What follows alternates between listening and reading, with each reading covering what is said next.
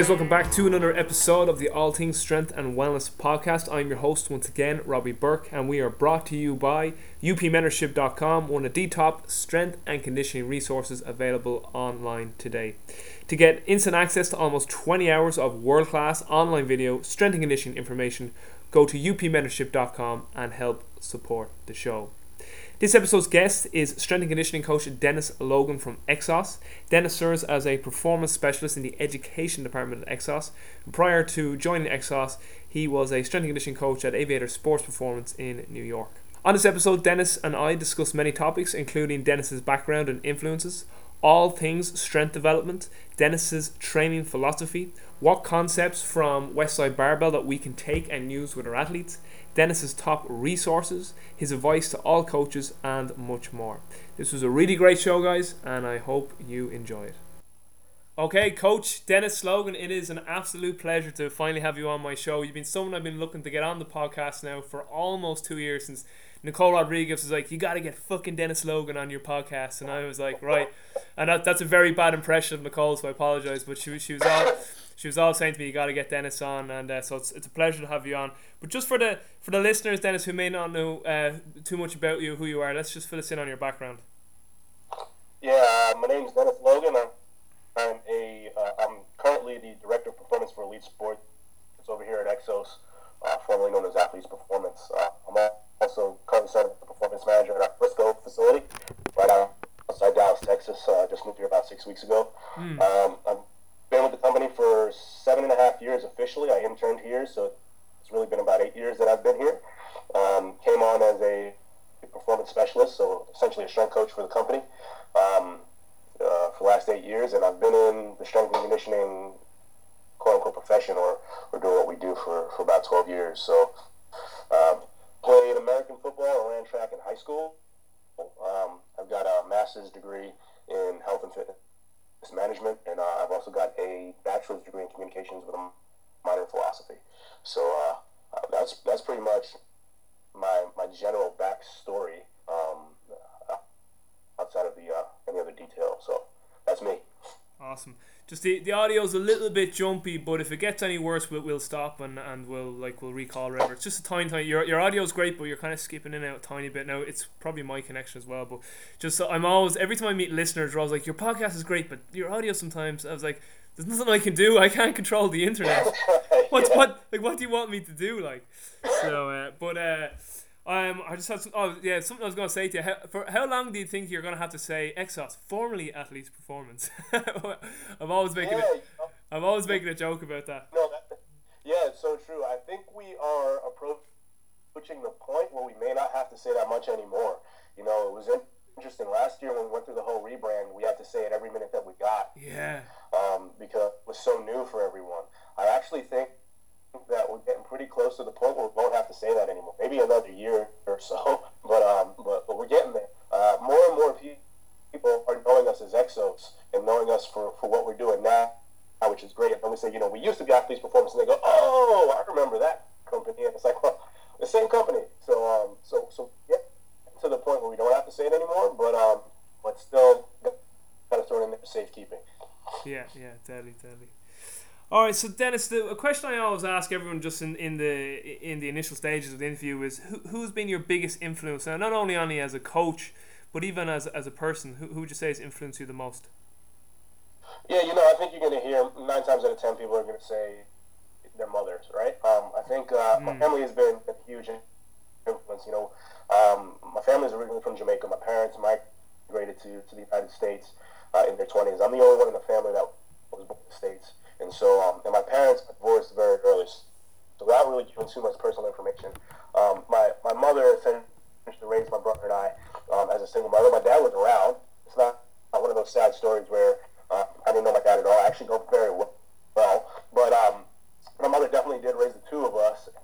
And, uh, and uh, seeing her raise the two of us, two young boys in New York, uh, New York City for that matter, um, there was a there was a lot of discipline there was a lot of focus on education. Um, my mother worked two jobs, a lot of times straight up until 2 a.m. Um, there were lots of there were lots of mornings where uh, my mother was fast asleep, but she would wake up to get my brother and I ready for church, uh, and then go back to sleep while She made us walk there and go to church. So uh, in terms of, of, of work ethic, in terms of discipline, in terms of you know a complete focus on education and understanding that um, you're never too tired to, to make sure that the fundamentals are executed. Like I said, her making, her, making sure that she woke up and made us get ready for church and go to church, uh, even though she'd been working until 3 in the morning. Um, that that level of discipline and, and that level of understanding what's completely important and not wavering from it uh, had a huge impact on, on, me. And that's one of the things that um, in, in, everything that I do, even in the weight room, um, that, that level of dedication, I think, is applied, and that definitely comes from her.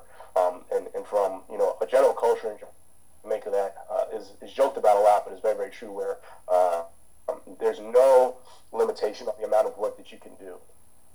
Um, uh, hardworking people, um, very simple, but at the same time understanding that uh, simplicity doesn't allow for, for, laziness. Uh, simplicity doesn't allow for a lack of effectiveness. If anything, um, it can make you even more effective.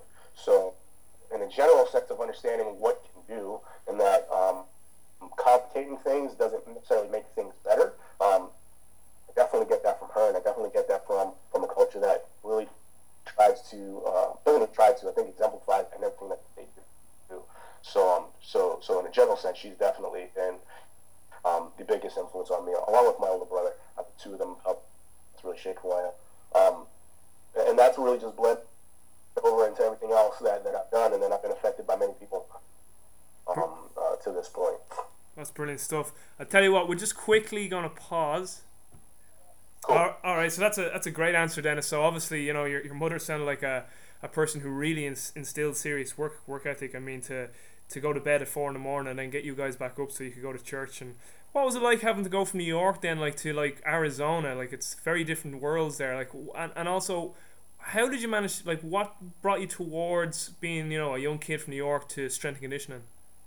Yeah, so uh, um, I guess to answer the first question, uh, to give a bit more background, um, uh, because my parents were from from from Jamaica, and because my mother uh, was a single mother she would send us back to Jamaica every summer.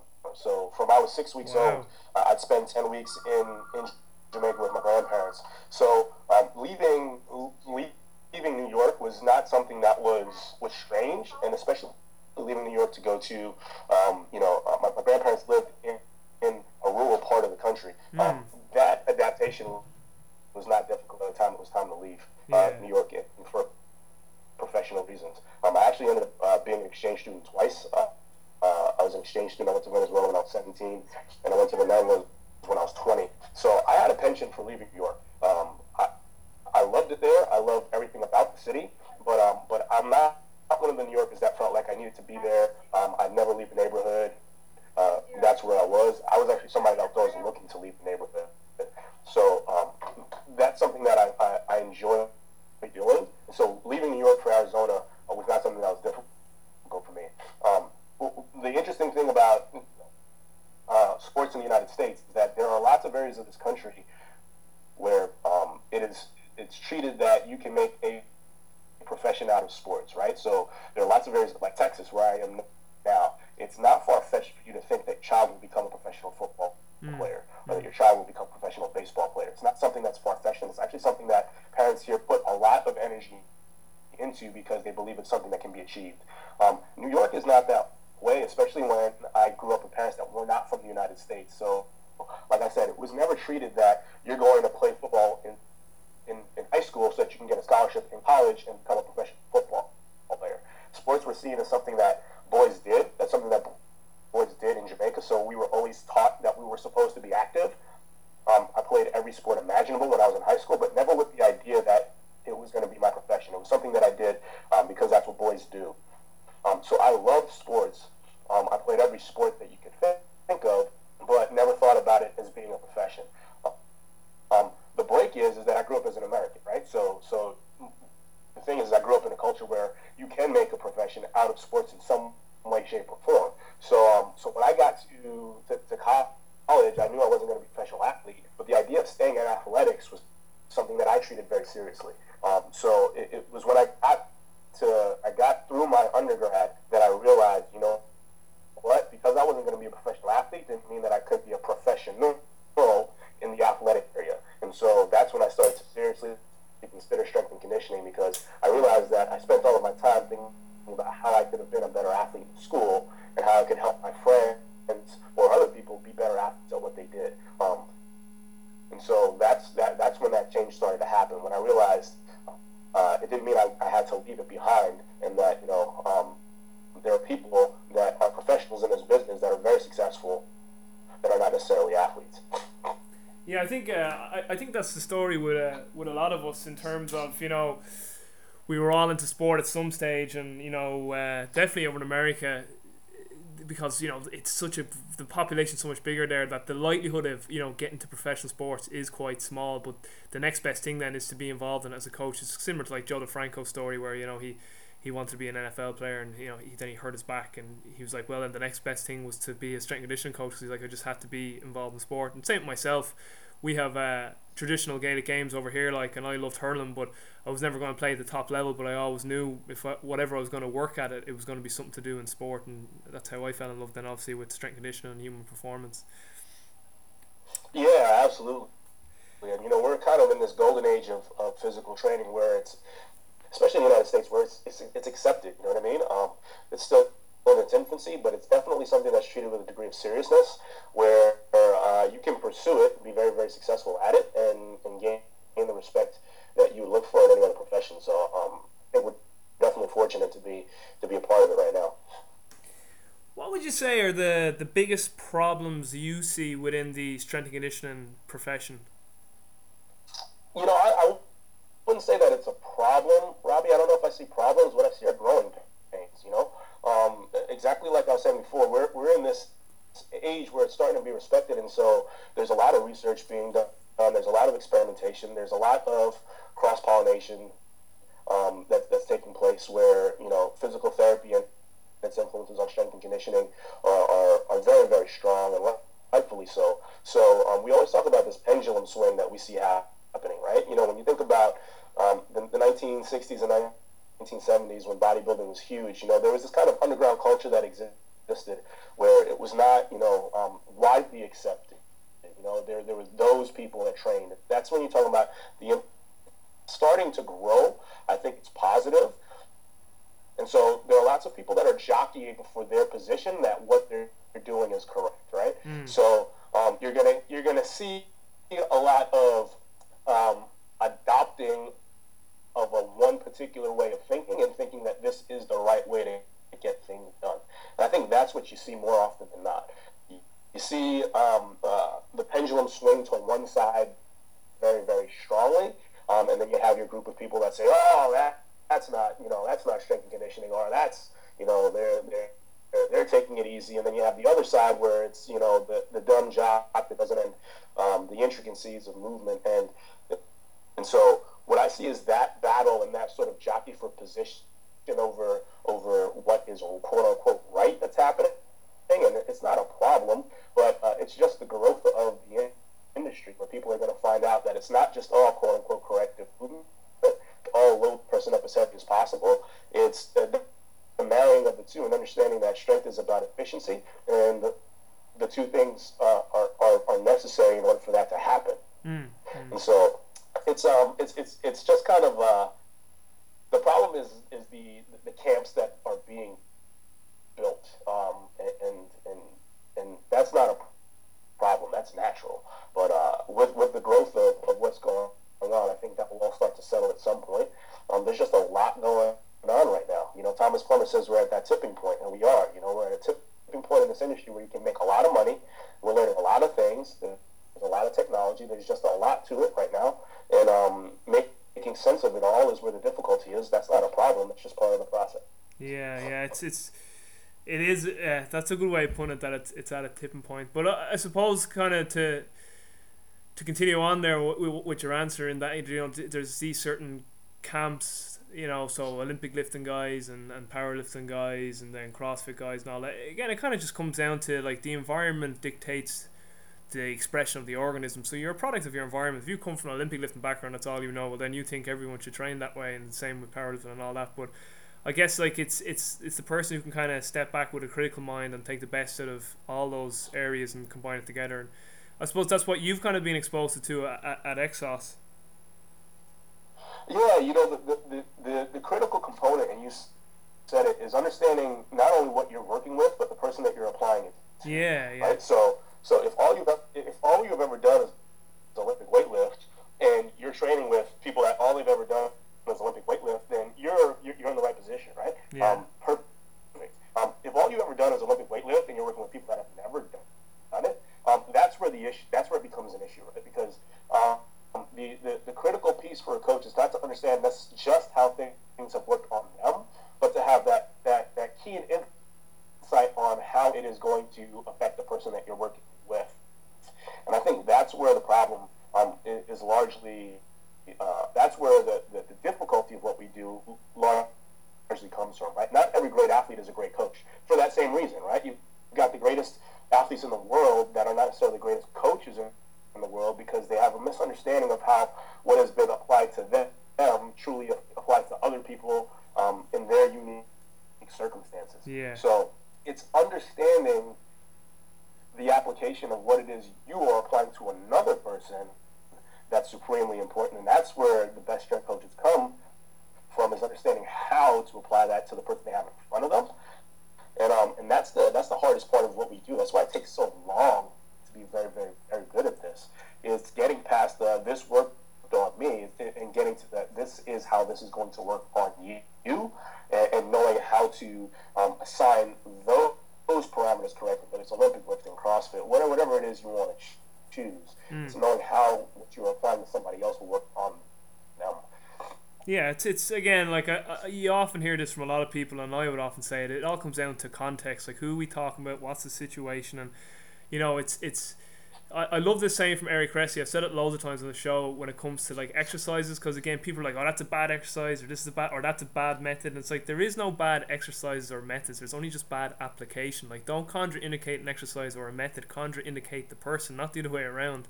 So again, it's just all about context. Right you know, you know, who we talking about, the situation, and you put it perfectly there. If if you are an Olympic lift, if all you know is Olympic lifting, but you go into a group of people who've never done it, you know, it's like ha- everything. It's like when you have a hammer, everything looks like a nail. It's just it, that's just not that's just not a situation where that's that that's going to work like. But again, you know, it's just it's about combining the best of everything together. But the the yeah. oh, go ahead, go ahead. Uh, uh, yeah, and to jump in there real quick, I, and I don't want to be misconstrued because I think that's an important point it's not that what you're going to do isn't going to work, right? So if all I've ever done is Olympic weight-lift, and I get a group of people that have never Olympic weightlifted before, it's not that my applying or teaching them the Olympic weight lift is not going to work.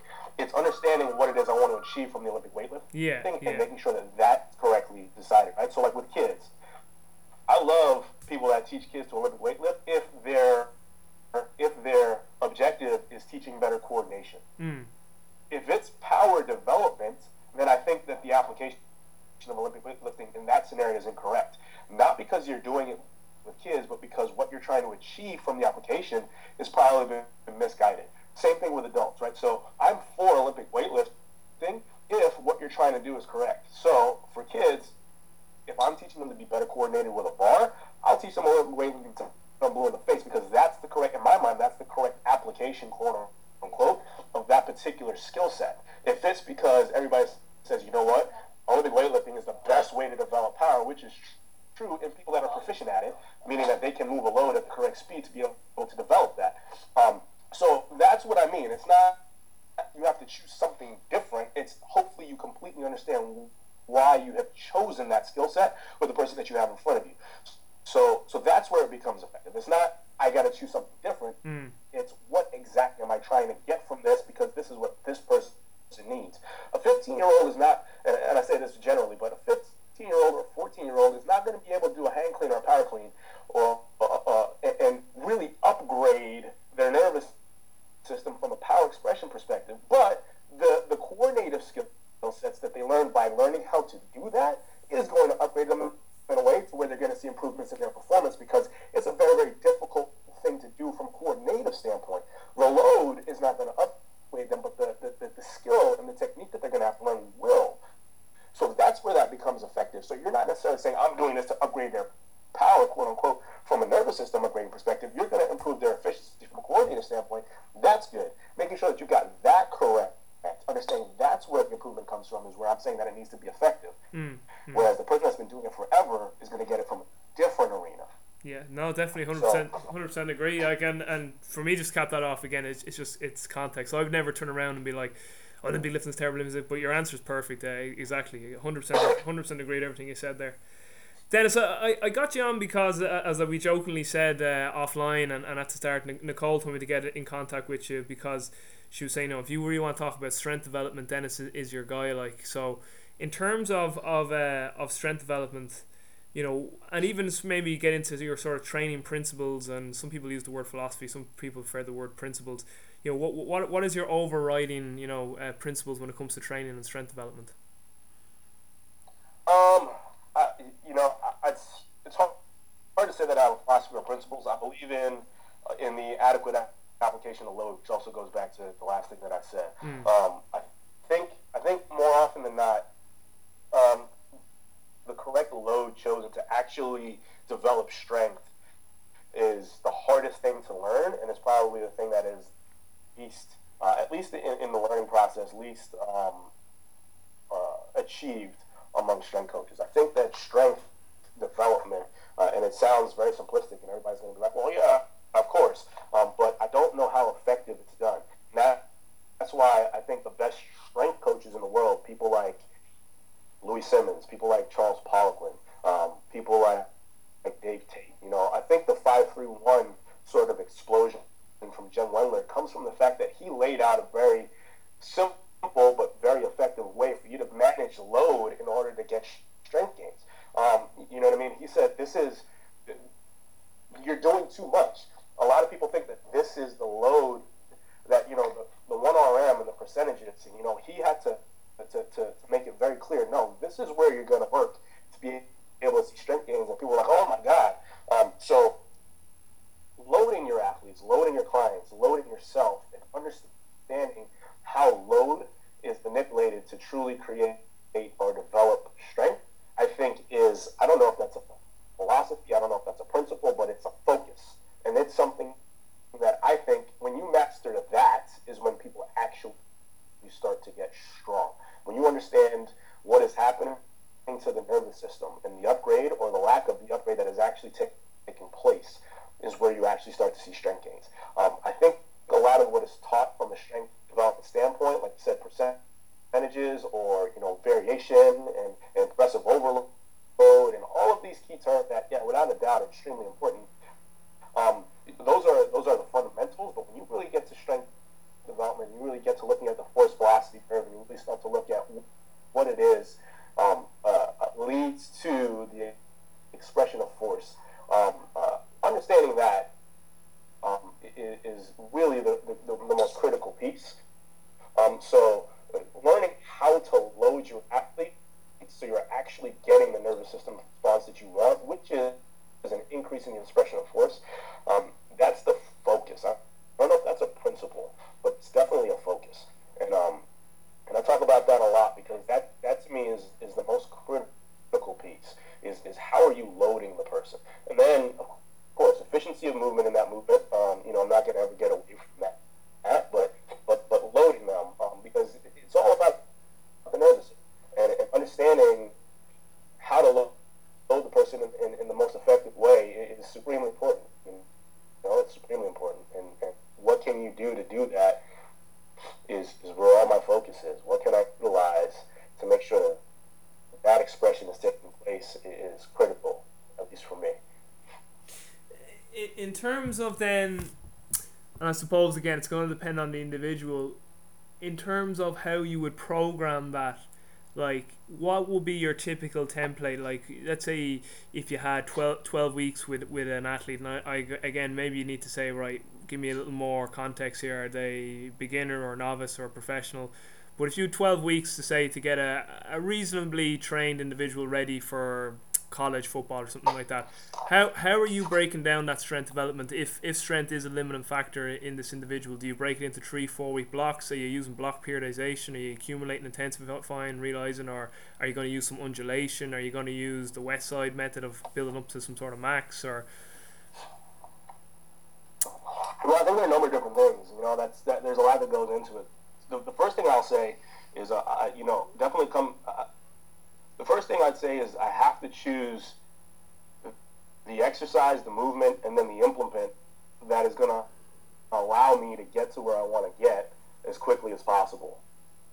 So the, the greatest example that I use uh, uh um, is that with 90% of the athletes that I work with, and I can say that pretty strongly, 90% of the athletes that I work with, I don't straight bar back squat them, I safety squat them. And a lot of people say, well, why? And I said, because it takes the shoulders out of the equation, right? Um, uh, the vast majority of athletes that I'm going to work with are not going to have the shoulder mobility to be able to get behind a straight bar and squat efficiently to where we can actually have them move a load that's truly going to challenge their nervous system because they're put in the most efficient position possible.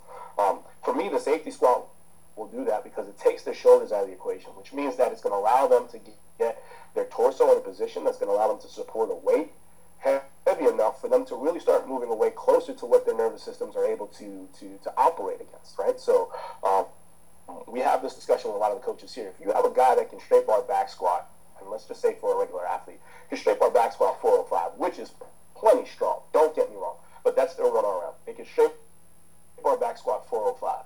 But if I put that person under a safety squat bar, which means that they're able to put their torso in a more effective position, and they can safety squat 650, which is not unheard of, that's a difference of 250 pounds on the system. That's a huge difference. What that's telling me is that in the position that they were in a straight bar back squat, that's what their nervous system could efficiently handle in that position, which is a lot of weight, but it's not 650. When we're talking about just the pure expression of force, meaning that I can move this load at this velocity to be able to achieve this force, and I can increase that by 250 pounds, that's an upgrade to the system because I put them in a more efficient position, which gets me closer to them be, being stronger, right? So that's the first thing that I look at. So, so the, the FMS, the people that are that, that have argued with the the, the, the you know the, the, the efficiency of the FMS or, or the validity of the FMS or the reliability of the FMS. One thing it's done is it's allowed somebody like me to be able to say, all right, you know what?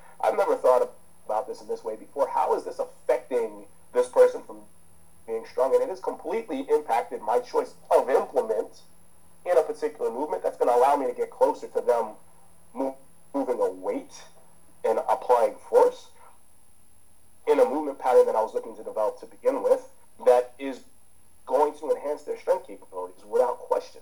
And it's going to keep them healthy, right? Does that mean that we don't work on shoulder mobility and I want to get out side of the question too much. No, we're going to work on that currently, but it is a lot.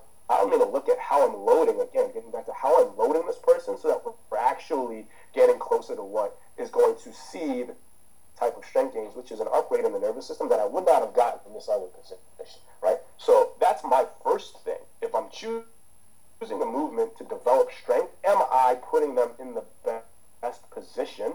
Not only from i am going to be able to coach the squat well, no, but from a, what I'm choosing them to move, what I'm choosing for them to move, is that the best implement that is really going to get them as close to their nervous system potential as possible. And, and so that's where I start. So before it's undulating or, or wave loading, or no, because then I, that changes everything, mm. right? Because then that changes the load that I'm going to choose to begin with. Um, so I start there.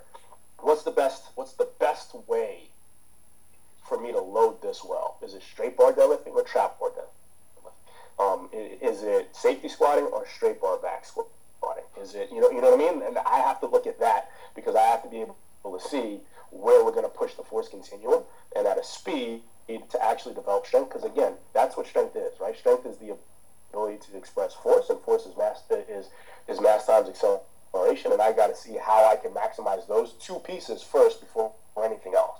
Um, and, and when I'm putting them in a position where they can maximize both the mass and acceleration side of that equation, then I, I know I'm developing strength, right? Um, so so that becomes the first point.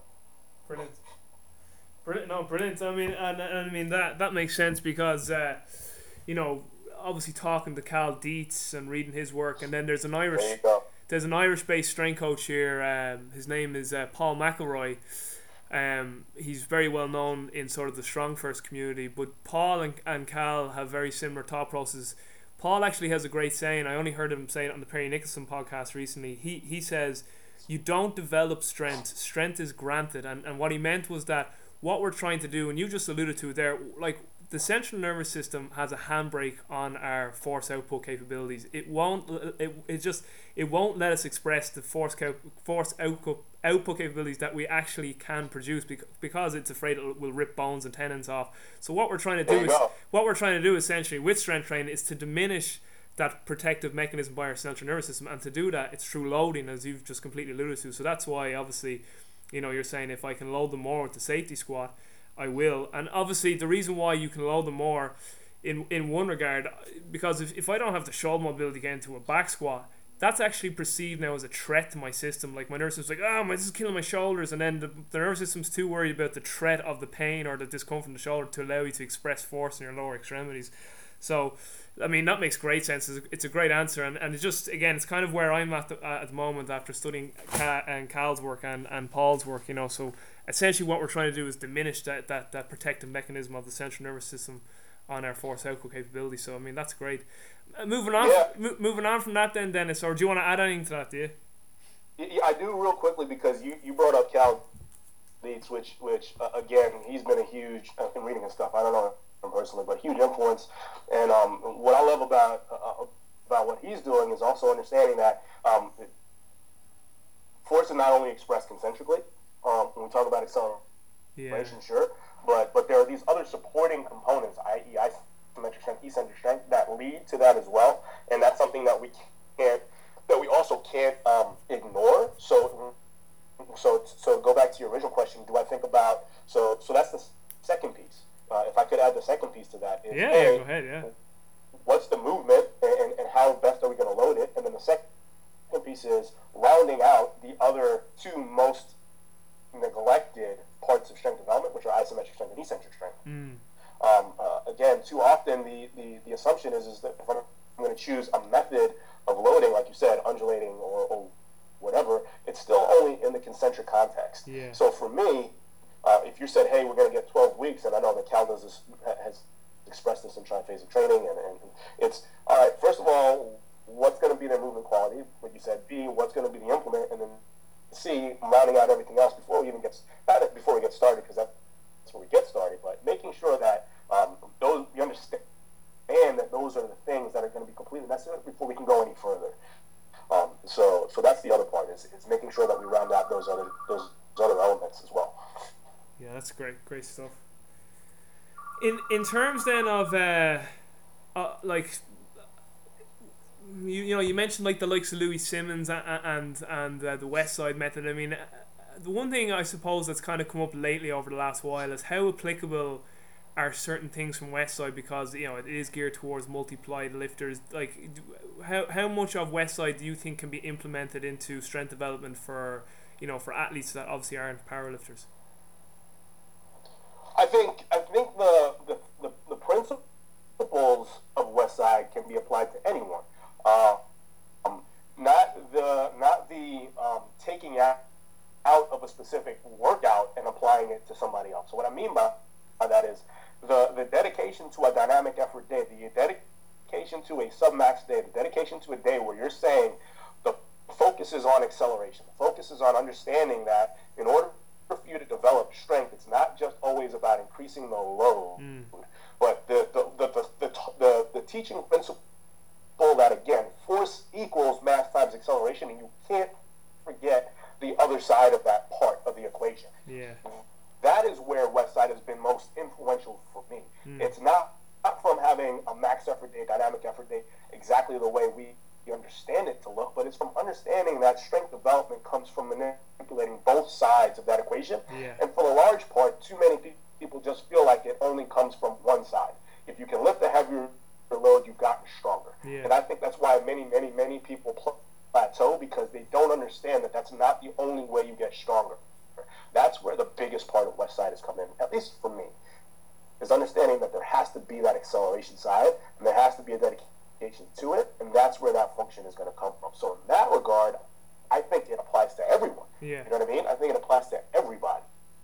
Are you going to do a Westside workout that you pull off a Westside Barbell's website and just apply it to everybody? No, and hopefully you're not doing that anyway, right? Like hopefully your, your, your application of, of, of a thought process is, is, isn't taking somebody else's workout and then going, oh, this shit doesn't work.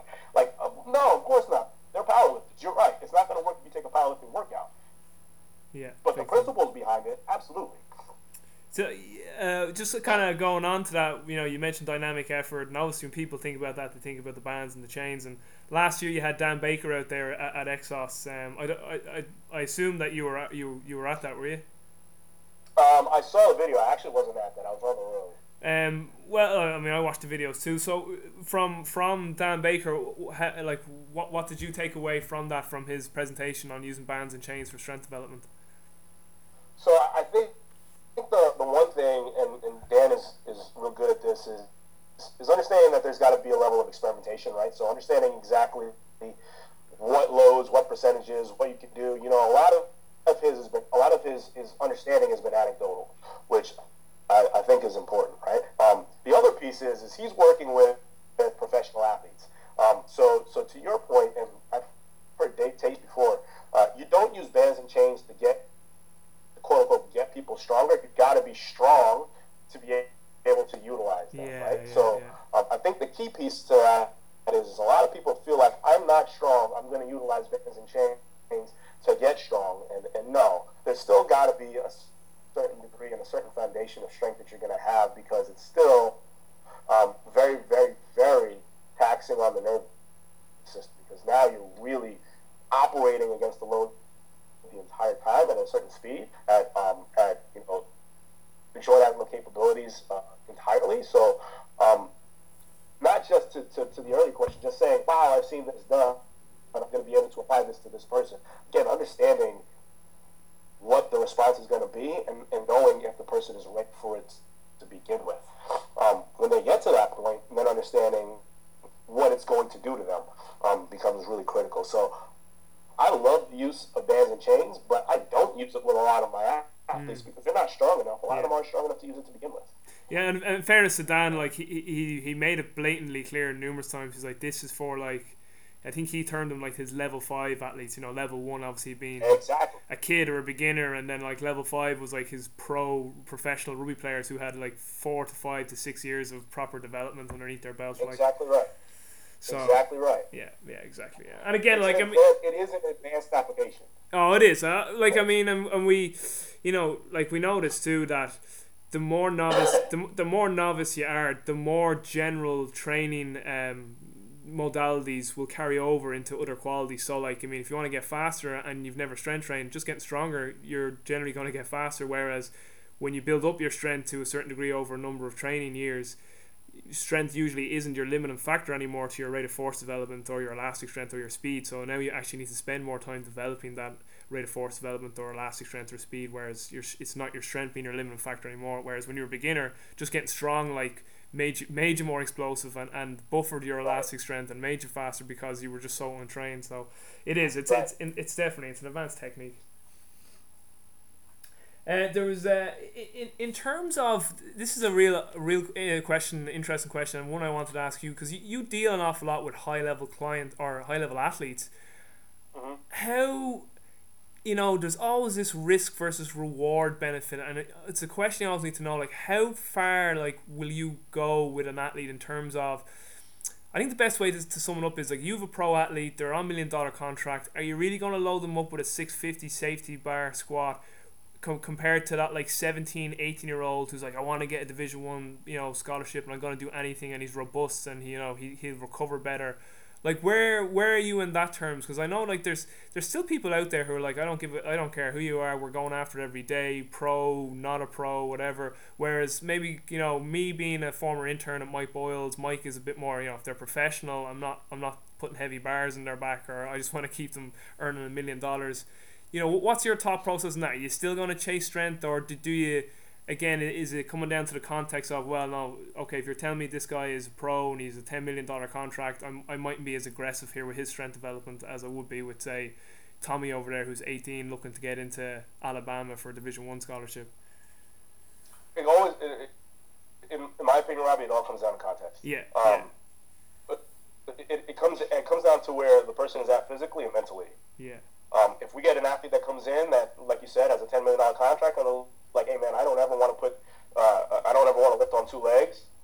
No argument for me. You Yeah, know what I mean? yeah. Um, um, we, and, but to be completely honest with you, we did have an athlete come in who make, is, is making more than ten million dollars. Um, it, and said, I need to get as big and as strong as possible. And you go, Jesus, uh, this person is making a whole lot of money. I definitely don't want to get hurt on my watch, but we got to get this person bigger and stronger. Mm. And then that's where I've got to know very, very keenly what they're capable of doing and not capable of doing. So to your, to your, to that point, if the person has developed the ability to safety squat 650, I'm not, not going to not do it because they make $20 million. Yeah, I'm going to not put 650 on their back because they can't do it. You know what I mean? Yeah, um, yeah. And that's where, again, you have to know what your person can do and can't do. If it's not because they're 18 and they want to get to Alabama. If they're 18 and they want to get to Alabama, they can't safety squat a 650. They're not doing it. They're going to do what they can do. Yeah. Uh, um, and hopefully we've developed them to the point where they can do it if that's the requ- if that that's what they need.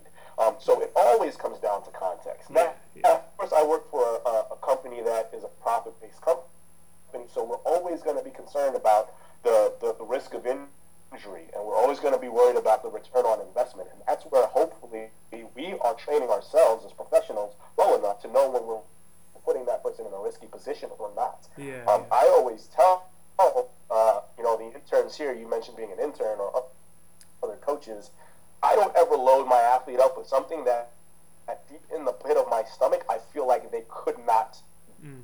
do. Is there always a risk? Absolutely. Is, is there is there always the wow? We're going to do something now that is going to challenge you? Absolutely. Am I ever putting them under a load where I go, holy shit, in the pit of my stomach? I don't think they can do this. Never, Yeah, yeah. never. Well, I like have guys, to just just believe- to ju- ju- just to add, like the, the you you kind of actually uh, you kind of actually asked my question better than I did. So like with, with that question, I, I was kind of assuming that they, that like so with the pro athlete he wants to do it and can do it, and that the the younger guy he can do it and he wants to do it as well. I was wondering with the pro athlete, you answered you answered the question anyway. You said that listen, if he wants to do it, and I know he can do it, we'll do it. But like I, there is, I know there is coaches that would be like, no, you're still not doing it because I think you could get injured. no.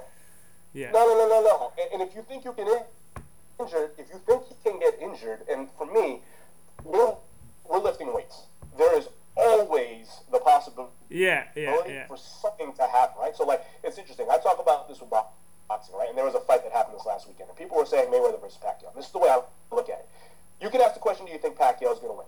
My, my opinion was Pacquiao is not going to win. Now, does he have a puncher's chance, meaning that he ca- catches Floyd with with uh, an amazing punch that nobody would ever see and he won the fight? Absolutely. You got a mm-hmm. puncher's chance. But the probability that he was going to win is very, very low. So there's a poss- so so for me, understanding the word probability versus possibility is very, very important.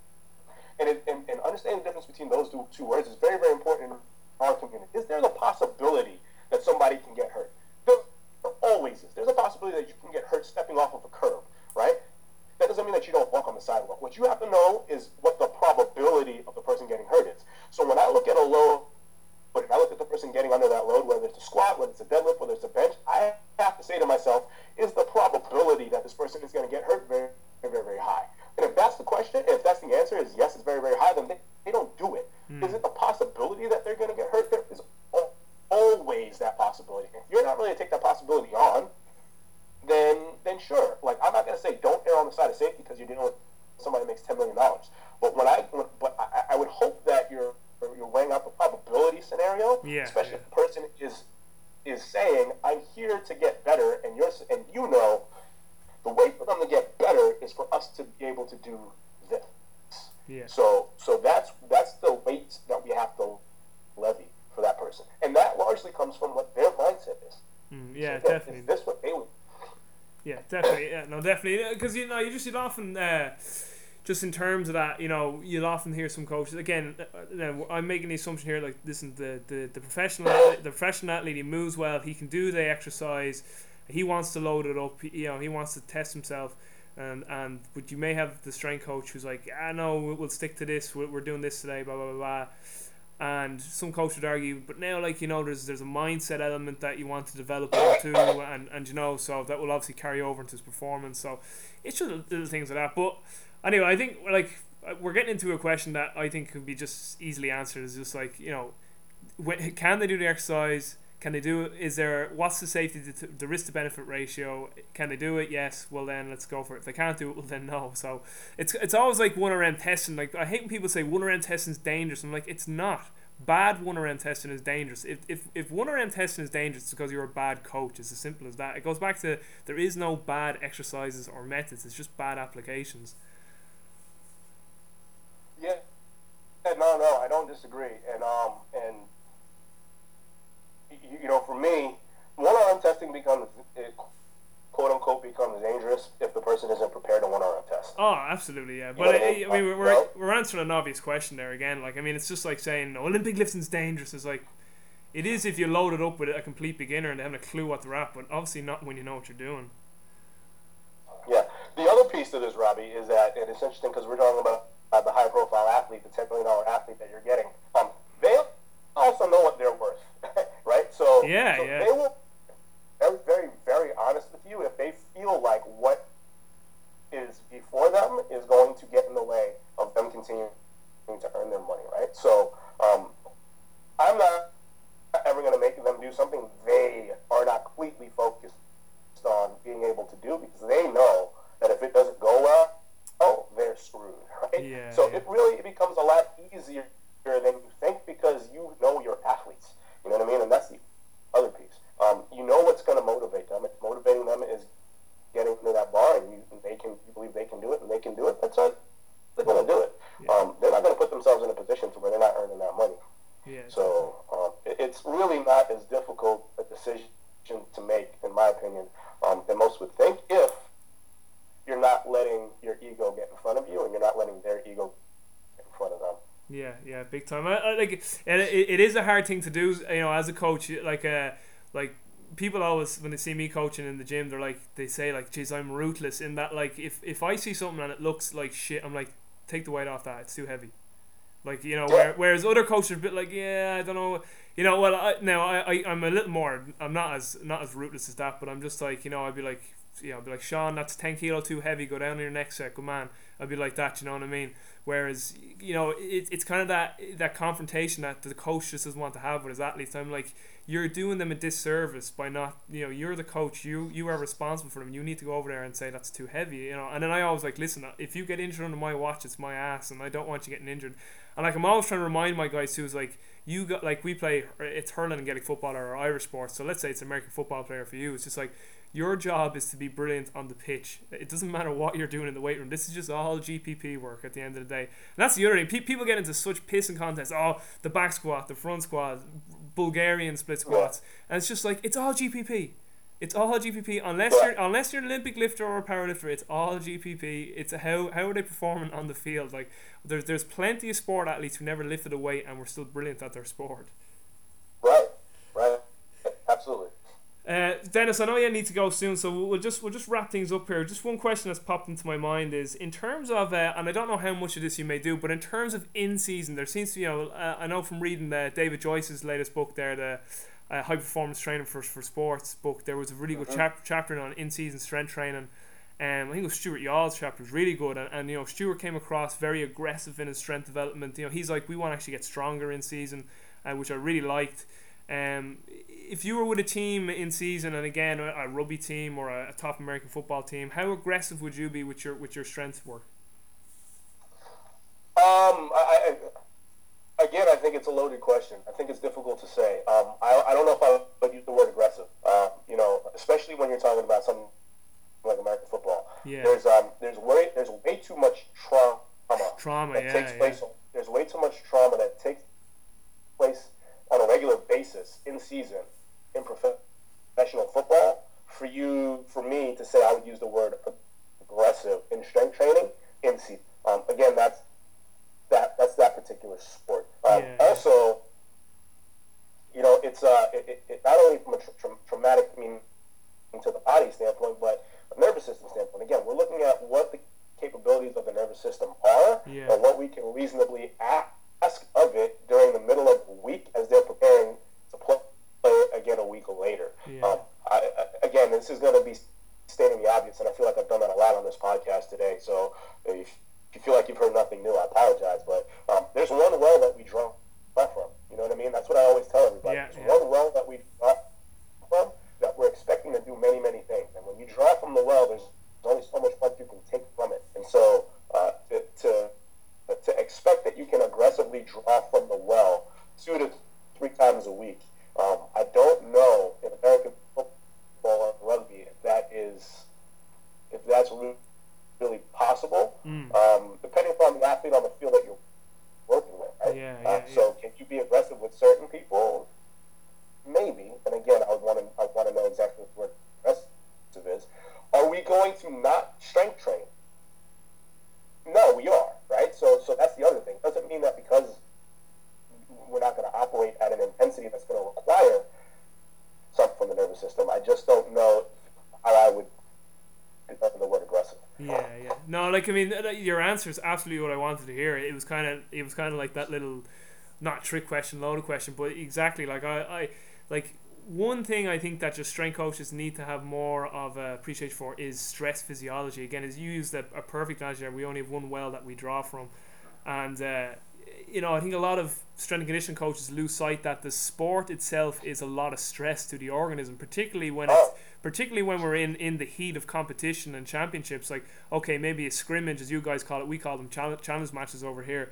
They, they're obviously not going to have the, the same demand on the organism as you know championship is going to have on the organism and you know I've often heard James Smith the thinker speak about speak about this and he's like like people he's like coaches just don't have an appreciation for the stress that competition puts on the, the you know the, the, the organism's biological output you know so again as you said if we're going to do two or three aggressive strength sessions no because it's going to draw too much from the, from the central nervous system and not leave enough in the tank for, for the sporting performance itself that that's where that's where Charlie Francis and the stuff that you read about Charlie Oh, Francis yeah. becomes extremely important. Again, for me, right? Like Charlie's going to go out and he's going to do his movement session with sprints, and he's going to have a uh, and he would have you know his his lift design as well.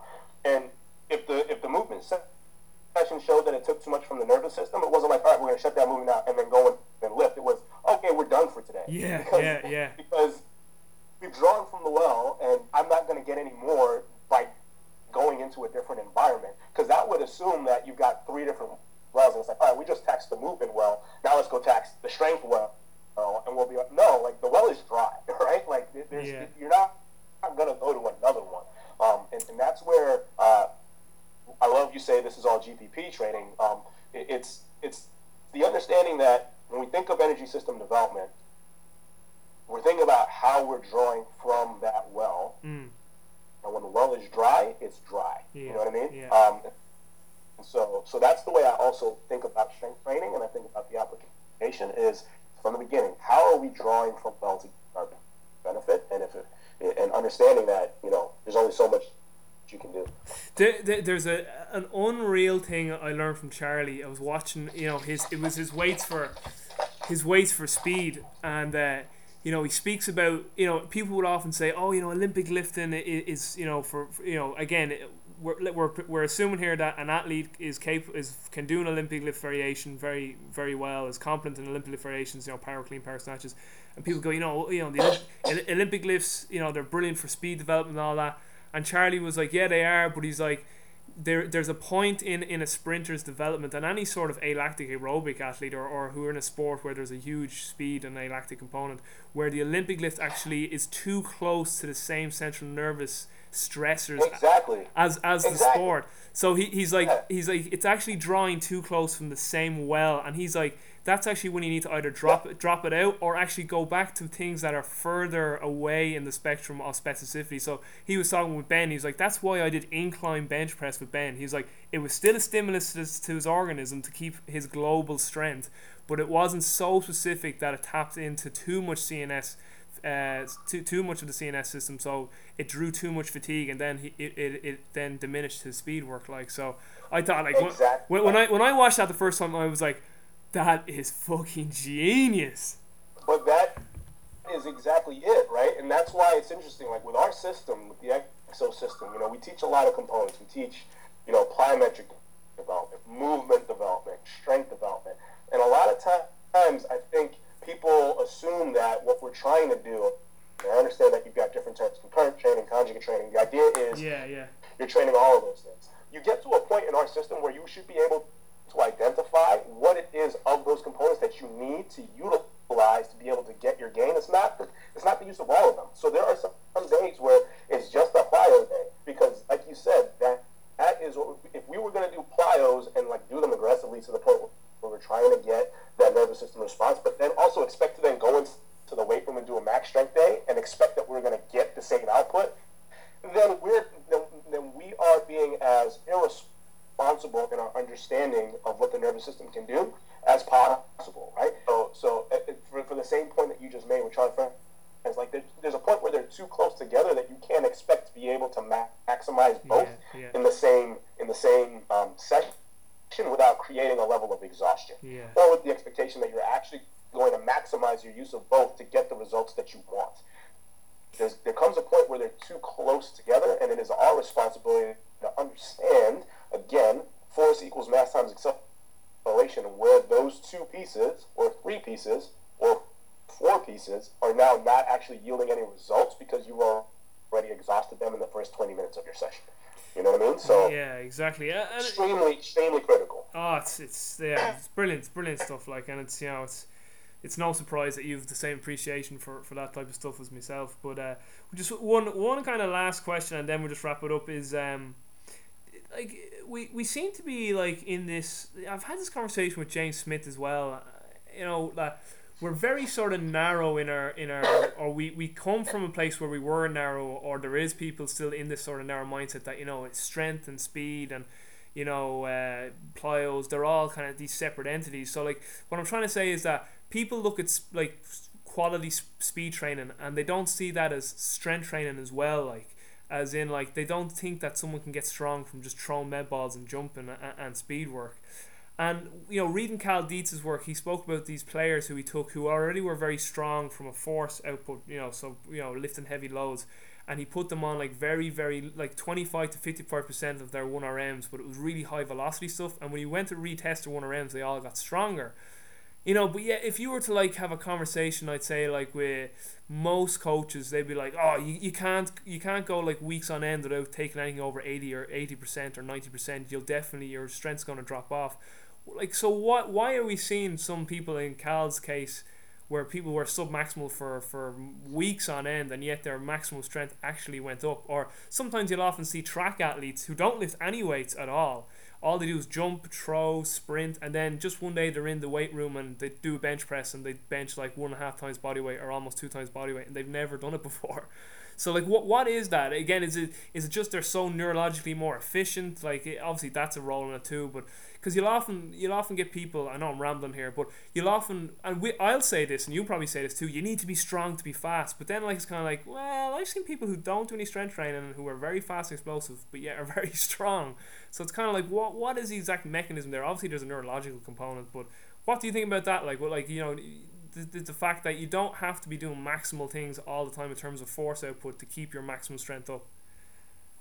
If that made Again, we're i- i- getting if that made any yeah, no, sense. make- No, it makes complete sense, Robbie, and it goes back to, and I hope I've, I've, I've made this clear, at least in what my understanding of strength development is. I look at things literally a lot of times, and strength for me, the definition of strength is the Force the, is the organisms or the nervous ability to express force. Yeah. Force equals mass times Acceleration, acceleration. And again, the traditional mindset has been that uh, in order for you to get stronger, it is how you are manipulating the mass side of the equation. Yeah, yeah, Now yeah. there's an inherent there's an inherent sort of uh, um, implication in saying that at 80% you're going to be able to maximize load times acceleration beyond black force go up. That's the inherent sort of implication of that 80%. It is not entirely true because we've seen that, and again, if you look at Louie, if you look at Cal, if you look at a lot of the research, we see that the maximal output is going to happen at around 50 to 55%, and the stronger you get, it's actually the lower the number, right? So we're looking Yeah, at, yeah. and, uh, and Dan Baker's done on this work, you're looking at 48% to 52% in both extremities, It's upper and lower. Where are you going to get that maximal force output? So yeah, again, strength is not your ability to lift a heavier load. Strength is your ability to express a higher level of force. The, the, the definition of load does not exist. Uh, the word load does not exist in the definition of strength. It is the expression of force. Yeah. And we understand that if you can accelerate something at a higher degree, then you're going to be able to demonstrate a heavier expression of force. Now the load becomes important. It can't be too light, but it also can't be too heavy. So, so can you get stronger working with submaximal loads? Absolutely, you can. And to your point, and go back to it, sprinting is an expression of strength as well because yes, of the acceleration yes, component yes, at your at your weight. Right? So again, when I said I look at things uh, from a nervous system component, that's exactly how I look at it. Yeah. Meaning, what is is going to be the force output, and that includes sprinting, it includes jumping, it includes throwing, it includes uh, squatting and, and deadlifting. It includes all of it. So there, there aren't these camps, man. There is one well that mm. you draw from, mm-hmm. and it is how are you drawing from that well? Is it sprinting? Is it now? Understanding that sprinting is going to be different from squatting because in one instance your foot is flat on the ground, and in yeah. another instance your foot is contacting the ground. So then, how are you managing force on the sprinting side versus how are you managing force in the squatting side becomes the question. Right? That's why the most powerful people in the weight room aren't necessarily always the fastest people on, on the field. Yeah. It's because now when you're in the environment of managing force applied to you versus developing force in a closed system, that becomes very different. And that's where that stuff becomes tricky. But mm. in the just general sense of what you can output, it, it comes from one place. And however you can get that force to be expressed at a, a high level, i.e. submaximal weights, throwing things, sprinting, jumping, or then manipulating the math side of the curve, if that's where you are, that's when you start to really look at developing strength. That's when you're starting to get a true understanding. Yeah, yeah. When you're looking at the equation literally and then understanding how whatever it is you're doing is manipulating that equation in the way that you want it to, right? How am I manipulating the force equals mass times acceleration equation in the squat, in the sprint, in the throw? You can understand how that's being applied accurately, that's when you start developing strength. Dennis Logan, that was a, a fucking unbelievable bit of answering right there. So, you know, so for the listeners, to summarize that, it's not about strength, it's the force we're trying to, it's about force output, and force output with mass times acceleration. And the other thing that popped into my mind there was that when people hear the term I'm a strength coach, all they think is squat, bench, and deadlift or something like that, or Olympic lifting. And it's like, being a strength coach is like sprinting, throwing, jumping. Because uh, you just said right, you said right there in the middle of your answer, sprinting is one expression of strength. I don't know, yeah, that's what James Smith would say. He's like, I remember James Smith. This was about three years ago, and like I remember he turned to me and he just goes me. We were talking and he just was like, because uh, you know sprinting strength training, you know that. And I was kind of like, yeah, yeah. And in my head I was like, what's he talking about? That's sprinting. Know, I was like, and then no, like the more the, the, more I've grown as a coach, the more I've learned. I'm like, oh, because he, I actually his exact words were, he's like sprinting strength training, you know that. And I was like, yeah, yeah. And he goes, it's speed strength. And I was like, I was, and then like just again, the more I learned, was like he was just like he's, he was 100% correct. Like they're all forms of force expression. So if, if you're dealing with force it is a you know it's strength development whether it be a throw or a jump or a hop or a bound or a sprint or you're actually lifting a heavy load. It's all about force output. So Dennis that was that was that made the whole show. We could we could have just went with that question and that was you it yeah yeah that should have been your first question and and, and uh, five minutes show we're done okay just to, to wrap up because you have to go in 12 or 10 minutes 12 minutes. Uh, just uh, things I like to leave the, the listeners with. What would be your, your top resources for any of the listeners? And, and it doesn't have to be uh, doesn't have to be only related to training or whatever. It could be anything. It could be uh, life related, spirituality. It could be a book, a DVD, a course, a person, whatever. Like, w- what's your top resources for anyone listening? Yeah, man, I think it, it, you, you hit the nail on, on the head. There's there's a point where the X's and O's are, you know, they're always important, and we talk about that today. Um, and I was just talking about this with a coach here. Um, my mentor, uh, who's a fantastic, fantastic strength coach, one of the best strength coaches I know. Um, I, uh, I interned for him, and the one book that he made us all read was Man's Search for Meaning by Viktor Frankl. Oh, uh, I read that. What a book! Right, and and, and again, you're talking about, about a strength coach who's got uh, a bunch of young kids that are that are trying to learn the X's and O's of this game. And the one resource that he would make us read that resource because again, it's it, it, understanding purpose is the one underlying factor for everything everything that we do, right? This goes back to what we were talking about in context and what are you going to do with this athlete. That like it's all about understanding purpose.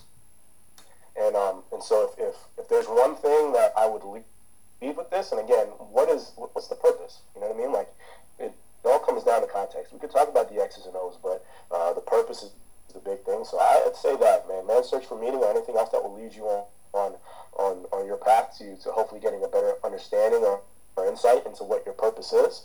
Um, that really becomes, or somebody else's, or helping them achieve it. You know, yours and help someone someone else uh, get on that path. That's really what it's all about at the end of the day. You know, the, the strength training is, is essentially helping somebody feel better about them being on their path towards a purpose that they believe, right? Like this is all supplemental stuff. This isn't the actual thing, right? This is all the support system. Um, yeah. So, yeah. so that's where I would go. Yeah, I mean, uh, I absolutely, you know, I that's a, a great book, and just one of the quotes from it, you know, he's like, "Those who have a why to live can bear almost any how." Any, yeah, exactly right. So, exactly I, right. or the, the other one, I, I haven't got the other quote in front of me, but uh, where he talks about people who are often say, and just for people who don't know, Viktor Frankl was a was a psychoanalyst or a psychologist who, who was in the uh, the concentration camps in World War Two in Auschwitz but you know, he, he would often say that the ones who survived, they were the ones who had a meaning in life. But he would often say that the ones who were struggling or who didn't survive, they'd always say to Victor you know, I, I, I don't expect anything from life anymore. And he would always flip the question and say, well, what, what if life expects something from you? Yep. And it, it was just amazing. I, it puts tingles on my neck, that book. It was one of my favorite books ever. I, I actually, it was one of those books where I picked it up and I read it in like a day. You just devour it. Like, Yep. Uh, in terms of then just last question, uh, advice then to, to I suppose you gave a bit of advice there in terms of that resource, but advice to all coaches listening. I used to always say young coaches, but I mean I, have got coaches of all ages listening. So what would be your top advice to, to anyone listening? Uh, top advice is not to choose a camp. you know what I mean? Um, yeah, yeah. You know, at the very very beginning of this, and you asked me what I think the problem is, is understanding that you know we're going through some certain growing pains, and and you know don't choose a camp. I think everybody uh, is saying something that is an expression of what they believe is missing, and they're all right. You know what I mean? Mm, um, to yeah. a degree, everybody is right. If it's movement quality, if it is, you know, uh, variation with a, with a degree of, you know, uh, capacity to be able to deal with it, if it's, if whatever it is, you know, to a degree, everyone is correct. It's understanding and learning from it so that you're able to apply it in the context of your environment but um, um, you know, don't choose a camp. You know what I mean? Yeah. Um, everybody is, is saying something as I and has observed something that probably needs to be addressed. And so just be open minded. Brilliant, brilliant. Dennis, that is it for today's podcast. The audio held up pretty well. I hope it was a little bit shaky throughout, but I mean, listen, as I said at the, during the podcast, I can't control the internet, guys. If you you can take it up with Nikola Tesla, but uh, he died like seventy years ago, so. Uh, so Dennis, thanks a million. Just just quickly stay online while I wrap up, and I'll say my goodbyes because I know you have to leg it. So guys, that was a great interview with uh, Coach Dennis Logan. We'll definitely have him back on. Um, and we'll get into more of the nitty gritty details there. Kind of the second half of the podcast really got into all like the geeky shit that I like to talk about, and no doubt Dennis likes to talk about too. It was really really good. So uh, for all you listening, thanks for listening. Keep uh, downloading the podcast, keep leaving reviews on iTunes, and keep going to upmentorship.com help support the show. And I'll speak to you soon, guys. Take care and stay strong.